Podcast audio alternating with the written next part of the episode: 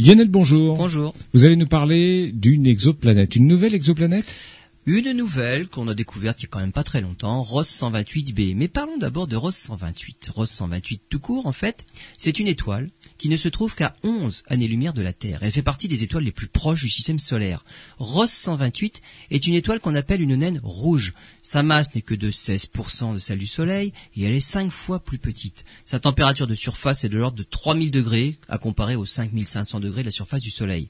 Ross 128 est une étoile qui éclaire dans le rouge. Les astronomes ont découvert autour de cette étoile une exoplanète à peine plus grosse que la Terre. Il s'agit donc d'une exoterre.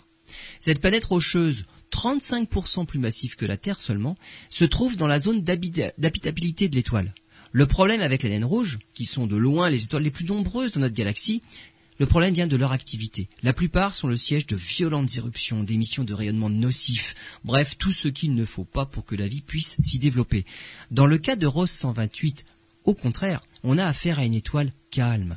En 80 jours d'observation avec le satellite Kepler, les astronomes n'ont pas vu l'ombre d'une seule éruption, ce qui fait de Ross 128b la plus proche exoplanète tempérée autour d'une étoile calme. On attend maintenant avec impatience l'arrivée de la future génération de télescopes géants pour pouvoir mettre en évidence la présence, par exemple, d'oxygène dans son atmosphère.